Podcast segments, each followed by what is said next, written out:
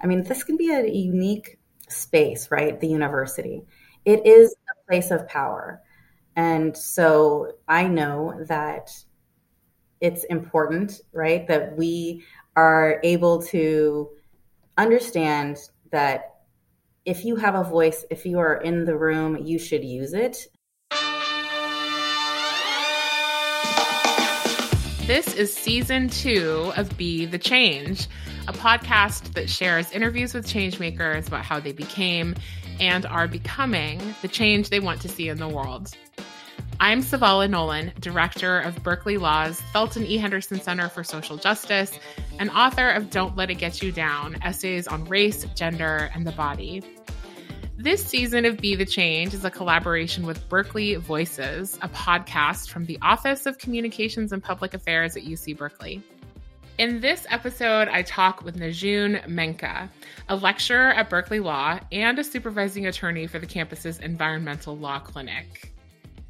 Najun is Danaka from Alaska and Lumbee from North Carolina. And in the fall of 2021, she designed and taught a new undergraduate legal studies course called Decolonizing UC Berkeley. She also taught Indigenous Peoples Law and the United States at the law school in the spring of 2022. During our conversation, Nazune and I talk about how to bring a decolonial lens to education and about the joys and challenges of being a trailblazer who's pushing against the inherited wisdom and mythology surrounding UC Berkeley, a place we love deeply, and therefore, as James Baldwin said, claim the right to criticize and to call to higher levels of intellectual and moral honesty. We also get into how instinct can be a particularly powerful gift when you're part of a subordinated community, and storytelling as a portal to individual and communal healing.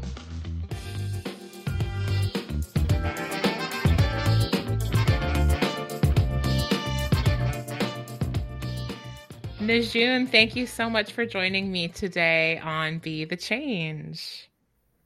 Thank you for having me.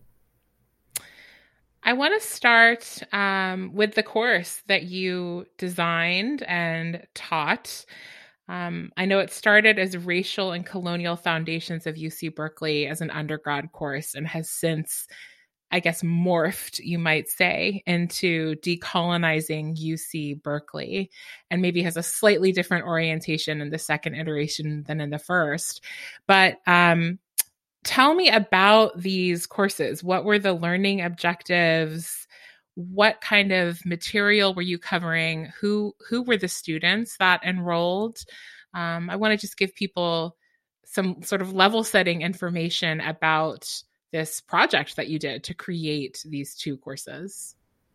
Yeah, so I'm really excited when I talk about um, this coursework and just this area um, of education in general there's a lot that goes into creating a course, as I'm sure you're well aware. But yes. this has been an enjoyable process, really, in the sense that um, I was presented with an opportunity, really, with the Truth and Justice Project, which is um, a collaboration between, you know, Professor Tony Platt, Professor Seth Davis.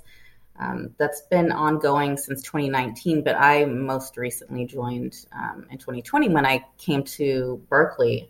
And you know, the Truth and Justice Project had been doing all of this research into the archives and the history of the university, and the conversation started to shift. Okay, well, we're pulling up all of these, you know, really important, um, you know, harsh truths, all right, about the history of the university, and have, you know, Tony Platt had created these really amazing reports on all of this information, and had been working with students um, at the law school, and really it came down to where's the justice aspect, right? Like is there a part of the Truth and Justice Project that needs to um, be actualized? And how do we share out this information as an act of engaging with justice and really wanting to bring the students into that?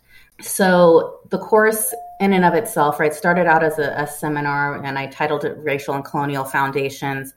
Um, really because I think that's, you know, in my mind, what we were talking about, right? These primary reports um, go back to the inception of the university, talking about, you know, the creation um, of the name Berkeley, even, right? And, and, you know, I think after um, the summer of 2020, we really were thinking about this um, a lot more concertedly as a community, but I think also on an individual basis, right? As an Indigenous woman, I most certainly um, felt and feel excluded when I see colonial icons lifted up and, and memorialized in spaces and places that are, um, you know, I cross that cross my path every day.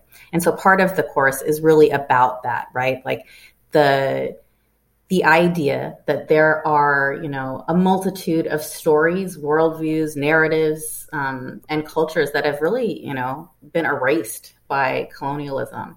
And so the course just really aims to think about how can we lift up those worldviews, ideologies, even institutions that have historically been marginalized or um, been otherwise erased. And so the class um, which I was able to, I'm proud to say, get um, designated as an AC or American Cultures designation course, um, lifts up a lot of different um, histories, right? Especially within the Bay Area at large. And so, you know, we bring in um, the idea of uh, settler colonialism using uh, Natsu Taylor Saito's book on settler colonialism, race, and the law, which does a wonderful job of bringing in so many different aspects of um, the harms of imperialism, forced migrations, and so I'm able to think about um, and bring that to the students. And we have, you know, a lot of students that identify as Asian or South Asian or Pacific Islander, um, in in addition to Indigenous, um, and of course the Bay Area is like a wealth and rich history um, of African American history as well. And so, really, I wanted to bring all of that into a class and um, share, you know, some perspectives that I knew for a fact I had never um, been exposed to in a course at a university in, you know, um, my personal experience.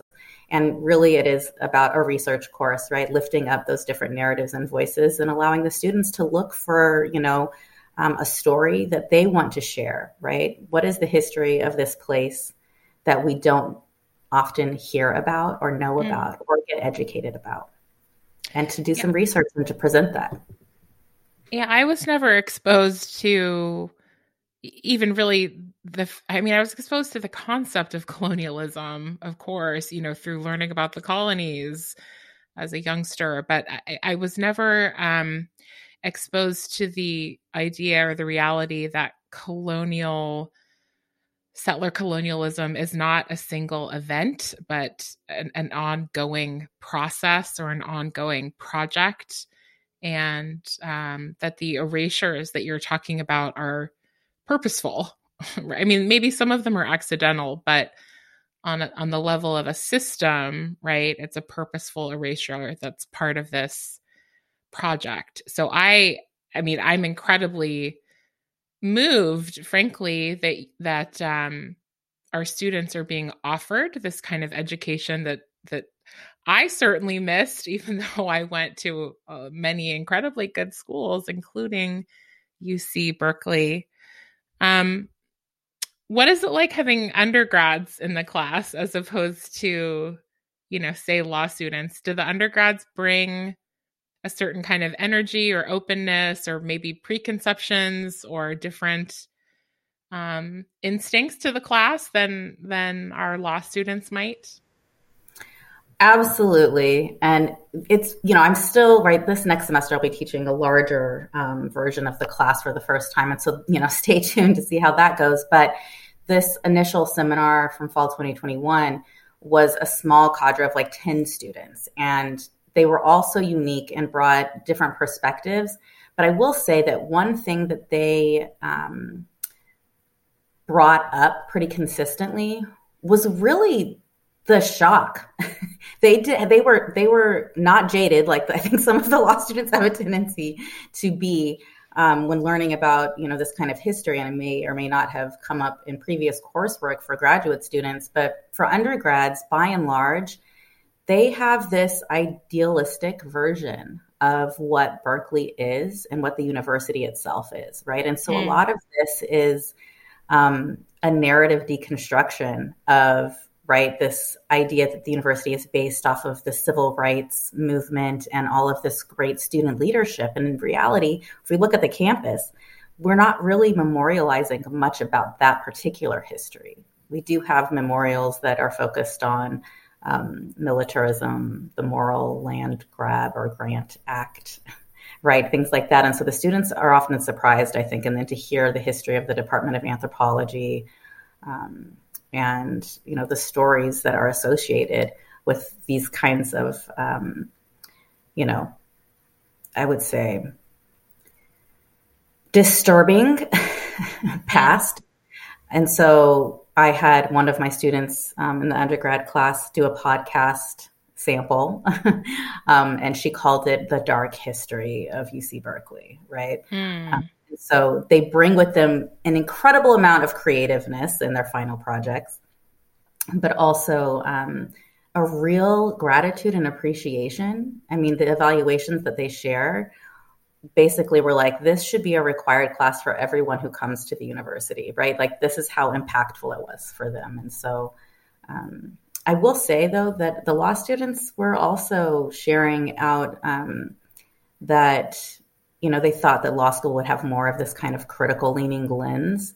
Right. And um, so I bring some of the decolonization conversation, um, including Natsu Taylor Saito's work to uh, Indigenous people's law in the United, St- United States when I'm able to teach that. And so otherwise I, known as federal Indian law. Otherwise right? known as federal Indian law.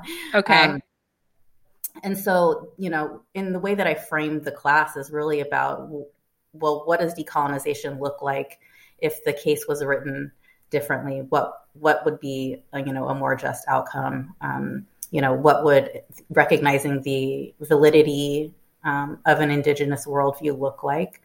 Right. And so bringing that into daily conversation, and the students appreciated that so much and were honestly just thankful that they were able to have a class like this where they thought they would have this kind of university education or experience, especially at law school, but were about to graduate and say for this class felt that they hadn't been able to experience that yet. And I think that that's, you know, um, a little sad, but also yes. I'm happy to be able to provide that.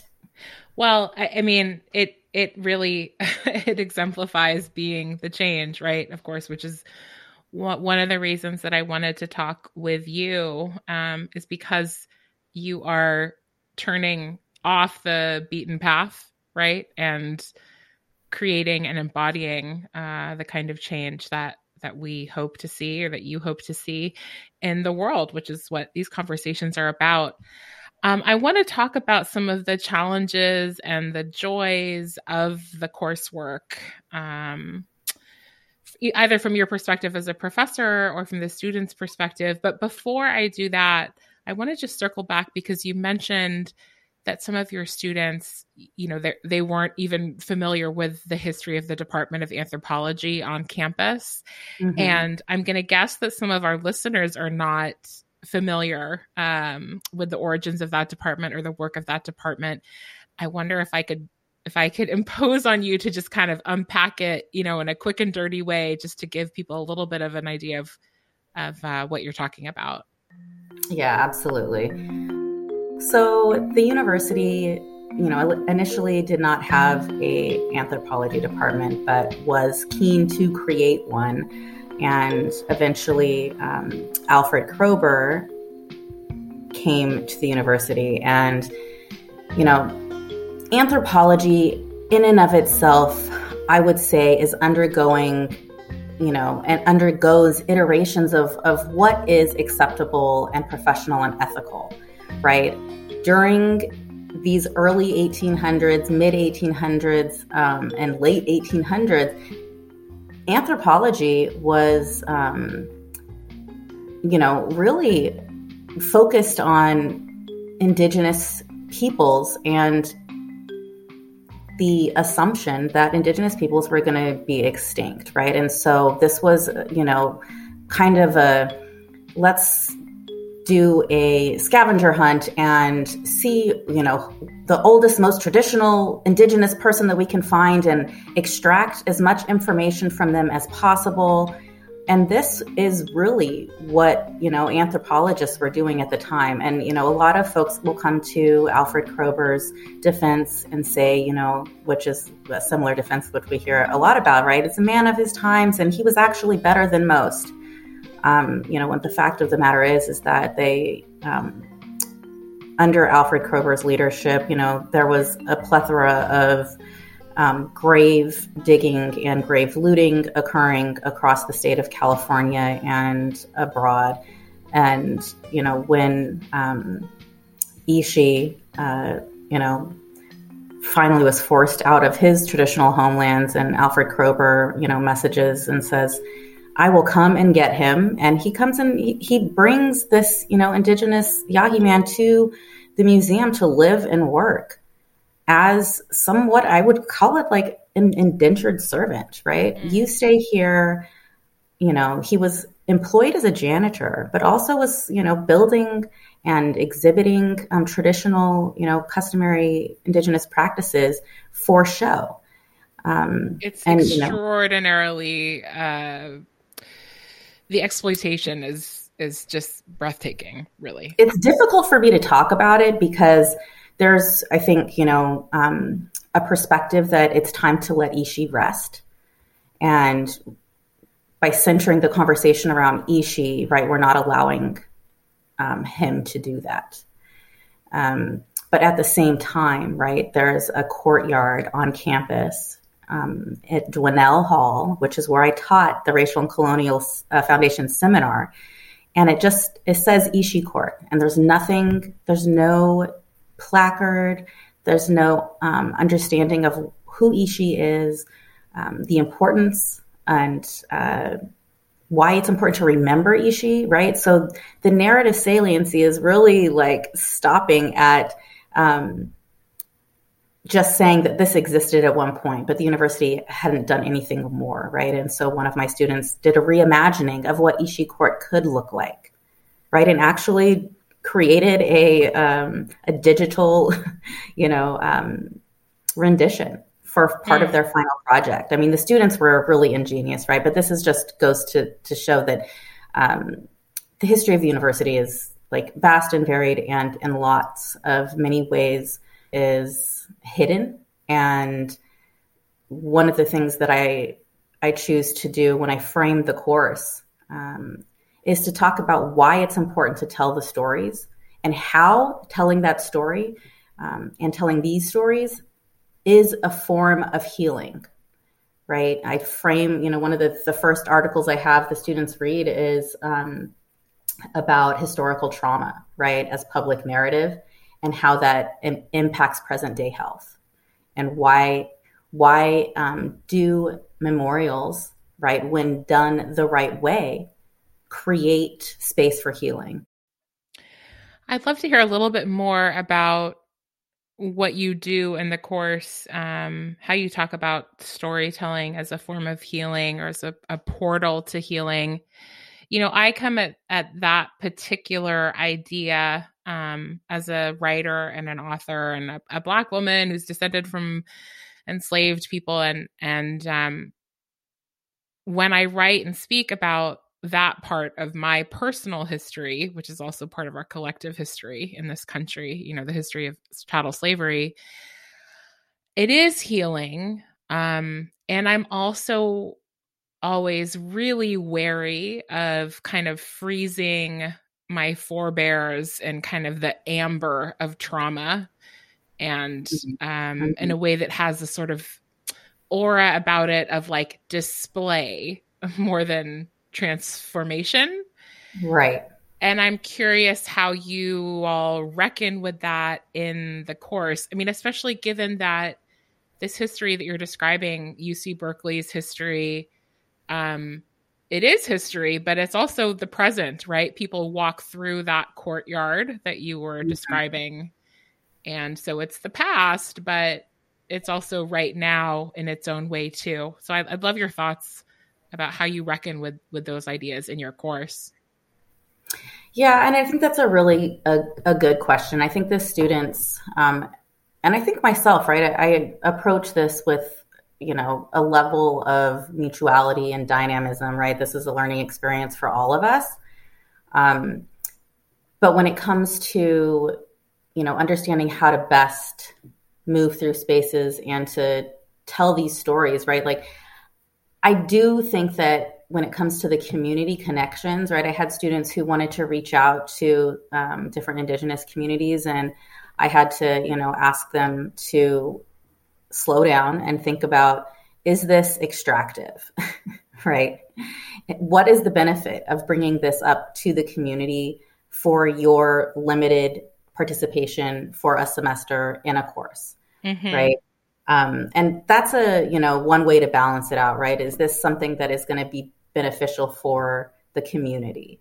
Mm-hmm. Um, or is this just because you want a good grade? And I think that when we are trying to create um, and lift up different stories, that there's a lot of respect that has to come along with that. And really, I, I, think this is an area, of course, that could actually be improved upon because the research methodologies that I share out with the students, I, I have them read Linda Tuhiwai Smith's Decolonizing Methodologies, which is about, right, like how to um, do research that is focused on um, reducing erasure. And so there's lots of different um, possibilities for them to lean into work. And if it's a particular project that could be viewed as extractive or not beneficial to the community, then I, you know, I just kind of push back on that.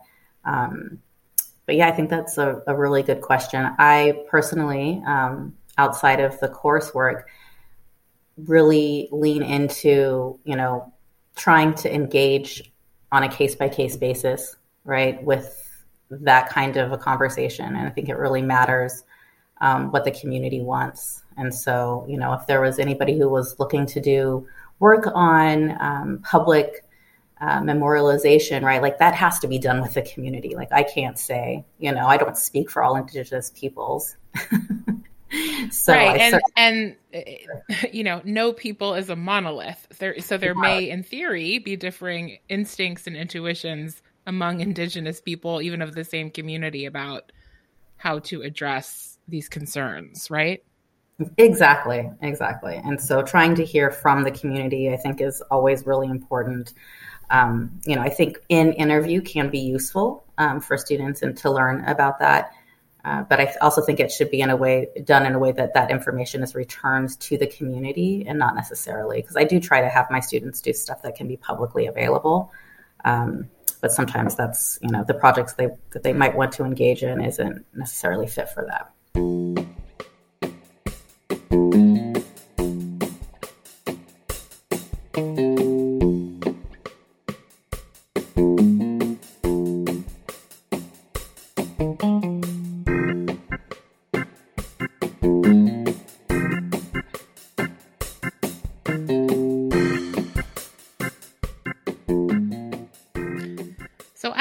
Promised, I want to circle back to the challenges and the joys of what you're doing. And I want to root um, our exploration of the challenges and the joys. I want to really strongly root it in the fact that you created this course where before there was none. Um, because one of the goals of, of this podcast series and these conversations is that we're giving listeners and law students um, tools or vocabulary or capacity um, for thinking about how they too might create things that don't currently exist um, and that are in service of a higher good and a broader good and a more capacious understanding of fairness, right, in their communities. So, if I can trouble you to think back to to um, the process of creating or kind of unveiling this course. Of course when you teach you know you're kind of always in the process of course creation but if you can kind of put your mind in that gear I would love to know where the joy or the happiness or the sense of satisfaction um, and accomplishment has come up for you, and also some of the things that were just really tough nuts to crack as you were trying to get this coursework off the ground and institutionalized. Yeah, honestly, you know, this has been um, really all first time experiences for me, right?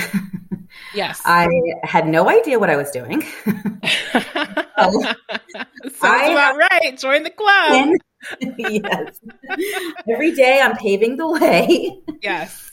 Um, I, you know, I obviously I've been blessed to have worked with, you know, um, Tony Platt and Seth Davis in this work, and they have absolutely mentored um, me through this process. And so, you know, because I was partnering with the Truth and Justice Project and because the primary materials had been researched, right? And really, this was like, we've got to create a course to get this out, right? As that actualized justice part of, of, of TJP. And it was like, well, who would teach the class? And it was just crickets on the email for a while. and I was like, well, you know, this is information that's rooted in a lot of the work that I'd done historically. Um, in working with community, uh, you know, over the course of, uh, you know, a few decades. And I did think to myself, I was like, this is an opportunity for, for me to, to teach in a way and um, with substance that, you know, I can curate, right? Because, you know, I'll share just a little short story about, you know, me um, taking a course as an undergraduate at North Carolina State University. And I believe it was a course titled Native American History. Hmm. And I just recall the professor telling the class that the Dawes Allotment Act was enacted by Congress with benevolent intentions, right? So Oof. that this this act was not nefarious. It didn't have any ill intent associated with it. And so, like, at my core, like, I knew this was wrong. This is like, you know, throwing up the red flags for me in the classroom. And so I challenged that professor in class. Um, and I remember the other Native American student um, that was in class with me. I think there was just one other, and uh, they were not as uh, vocal of a person as I was. And so they just they didn't say anything. And I just remember feeling destroyed over this, right? Because I, well, I was angry, but at the same time, I was also kind of sad about it. Um, and so I really didn't feel like, as I would say, vindicated about that experience until many years later, while I was, you know, um, taking a law course for the first time and actually learned about the Dawes Act was part of this, you know, huge, um, very concerted effort, you know, and part of an era of federal government policy to break up you know, indigenous communal land holdings and was an effort to assimilate indigenous peoples into Western society, right? This is what I knew must surely have been the case, but didn't hear about it until, you know, maybe 15 years later. And so I really saw the opportunity to work with um, TJP and, the, and to create this course as a way to like give back to students who I know are looking for these truths and this validation of something's not sitting well with you when you hear something that mm-hmm. might not necessarily, um, you know, be getting them, even though we're, you know, at a place like Berkeley. Um, I love that you are in some ways honoring that little instinct that students can have or any of us can have when you hear something, particularly if it's coming from a source of power and right. you just like it just it just sets your radar off. You know, it just kind of makes your ears perk up a little bit. And I, think that is uh, more often than not incredibly valuable knowledge. Um, you know, it's I'm I'm this I'm using an oversimplified example here, but like, uh, you know, if, if you're the, in a subordinated position in society, you have to be very very attuned to things that are a threat right, right. Um, it's like almost an animal instinct about whether a predator is near you. I'm not saying that professor was a predator and you were prey. I mean i'm you know using that analogy although it's imperfect i'm just trying to um, articulate that that when a student is in class or when I'm in a meeting or wherever it may be and someone says something and you have you have that little inner inner feeling of feeling threatened or feeling um, in the crosshairs in some way there's often some truth to that and it's i think because as it's a survival skill when you are mm-hmm. in a mm-hmm. subordinated position within a, a culture so i love to hear you honoring that i may be putting a little uh, i don't know maybe putting words in your mouth the way i described it but um, no. i'd love to hear you re- responding to that experience that students have I mean, I think we do all have that, um, especially if we're coming from, you know, as first generation college students. I think um, trying to challenge, I mean, this can be a unique um, space, right? The university. Mm-hmm. It is a place of power. And so I know that it's important, right, that we are able to understand that if you have a voice, if you are in the room, you should use it.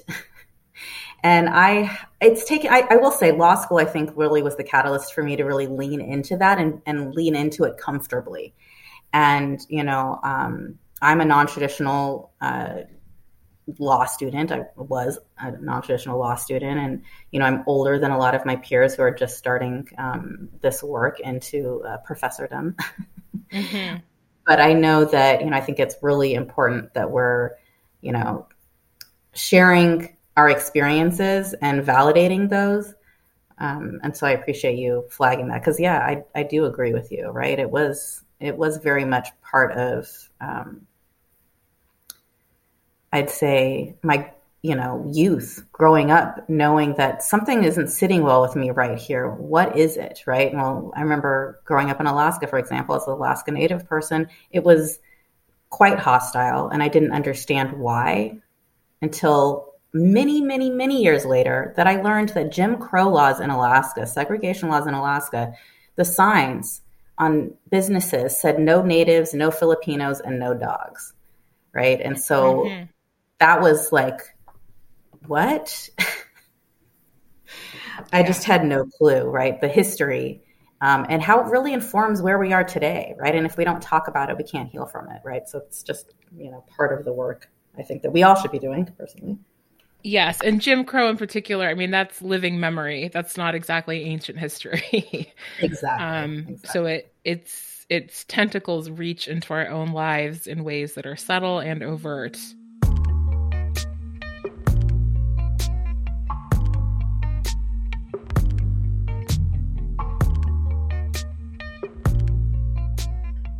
I want to talk a little bit about um, what for you makes this work, this coursework that you're creating successful. Um, in some ways, that's kind of a tricky word, you know, because I, I definitely don't mean metrics metrics of success like how many people are on the wait list or you know how much are you being paid to teach it. I'm thinking of success in a more um, capacious way, right? Like what is the transformed world like if this course is successful? Mm. Um, and that transformation could be big or little. You know, you could be thinking 50 years out or just about one student. But, you know, when we start projects that are meant to have an impact, it's helpful to think and to rethink as we go along about what success looks like. So, from your perspective as the person who created this um, research project and the coursework, you know, what becomes possible if your coursework is successful?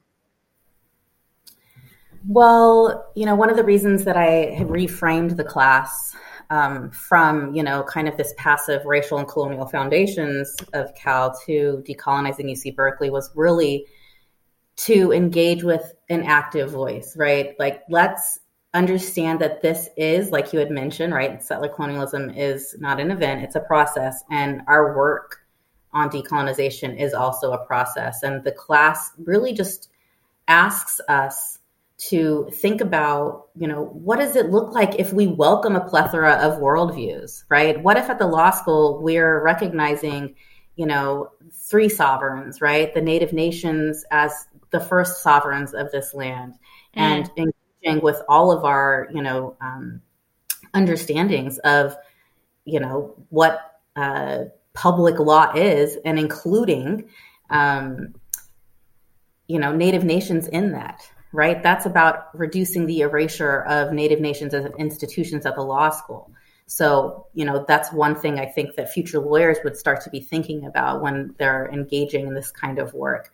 Um, the other thing is really, you know, making sure that we understand how important storytelling is. I think a lot of folks don't think of lawyers as storytellers first and foremost, but. I talk about it all the time. and I think it's really important that we um, understand the power, number one, of our own stories.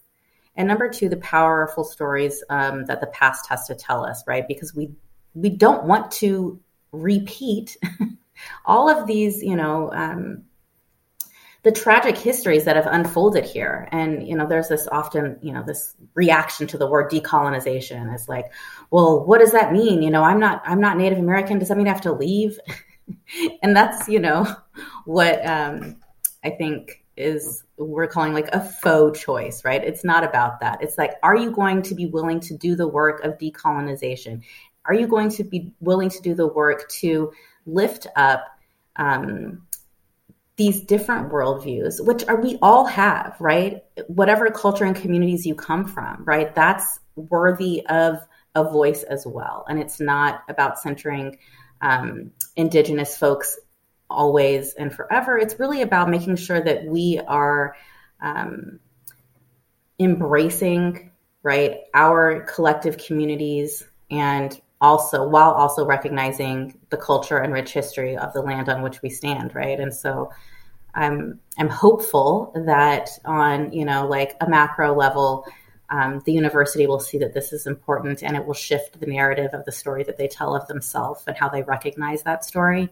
Um, I think you know there's uh, a lot of ways within which we as a community within a community, right, uh, as UC Berkeley within the city of Berkeley on ancestral Ohlone homelands can begin to embrace and recognize and lift up and celebrate, um, you know, a multitude of different worldviews. And so I think there's opportunity to do any and all of the above, um, but it does require it does require work. And I was very intentional about you know the readings that I chose for the class and um, the the possibilities that students you know are able to select um, different projects that speak to them, right? So that they're brought in to do this work of, of decolonization and on a personal level um, and hopefully able to share it out. In fact, one of my students last semester uh, just published her final project, or not from last semester, but fall 2021,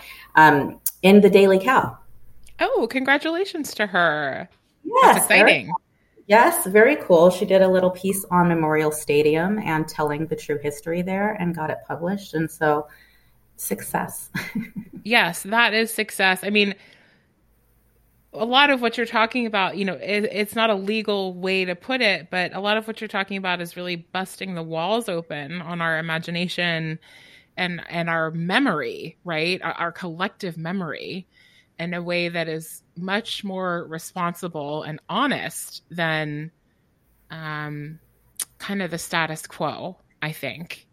And I, I just have to say, Nazune, I love that you you I, I hadn't heard that term before of a faux choice about the response to, you know, calls for decolonization and sort of the oh well what do I have to do? Move.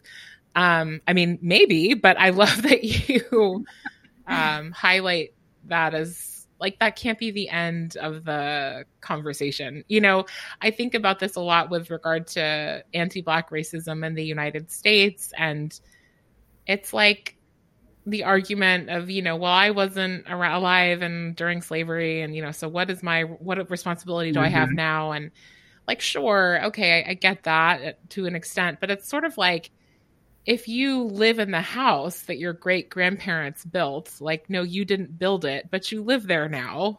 And if there's a leak, like, you have to fix it, you know?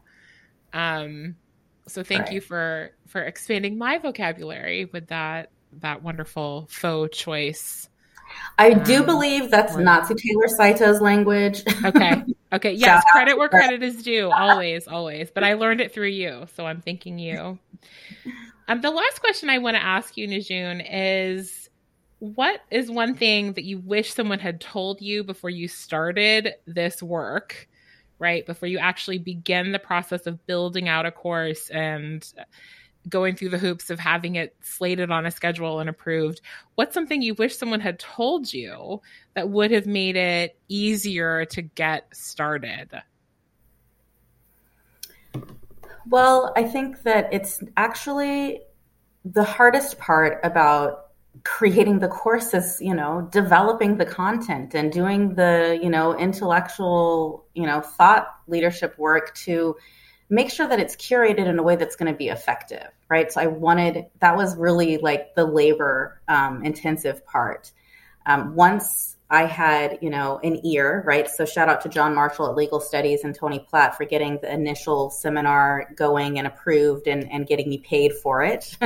so yes. no light lift there. HR. Yep. I is, know uh, well. and so the that was also like the intense labor, but was also really intensive joy associated with that because I was bringing in so many different pieces of um, you know, my academic trajectory at, you know, at my, you know, soon to be 44 year old life into this one class where I was like, hopefully this is going to be as impactful as possible while not overwhelming the students, right? Mm. And so that I think for me was the most difficult thing. And then also it was kind of hard to get the American Cultures designation because they really want you to have three um, cultures discussed. Yes. heavily. um, but uh, this class, I think, is really, um, that actually forced me to think, rethink teaching the course um, through more of a settler colonialism lens rather than a critical race theory lens. Hmm. Um, and it, I made it was the right choice, right? And so going through that process um, made me rethink the theoretical underpinnings of the class. And so but that still dovetails with the intellectual work that require is required to create a class and to curate the readings. Um, but it's also it was the greatest part of doing the work too, and um, I freely share the syllabus, which a lot of people don't like to share their syllabi out. Mm-hmm. Um, but I share this with anyone and everyone who asks. So, I mean, it sounds like it, it would have been, you know, fabulous if you had been assured ahead of time that there would be intense joy in the process of coalescing what you know into um, a thing of great potency and impact, right? That, that it wasn't just work; it would also be joyful, and that is a takeaway that that I'm more than happy for our students to have.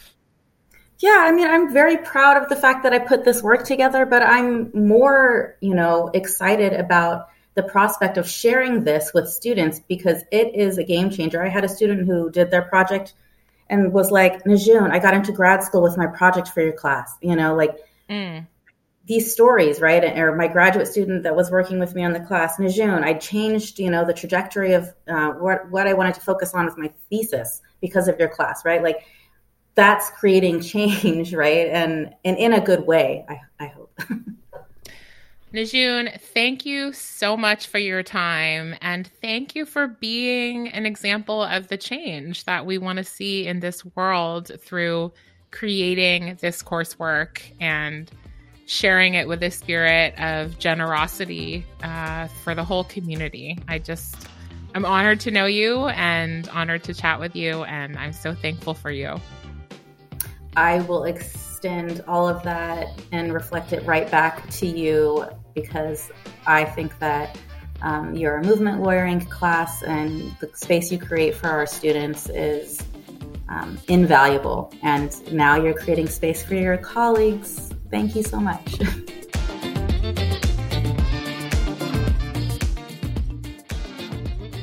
This season of Be the Change is a collaboration between Berkeley Law and the Office of Communications and Public Affairs at UC Berkeley. It was produced by me, Anne Brice. To hear each episode, follow Berkeley Voices wherever you get your podcasts and look for the special Be the Change series. You can listen to the episodes and read the transcripts on Berkeley News at news.berkeley.edu slash podcasts. You can also find Be the Change on Berkeley Law's podcast hub at law.berkeley.edu slash podcasts.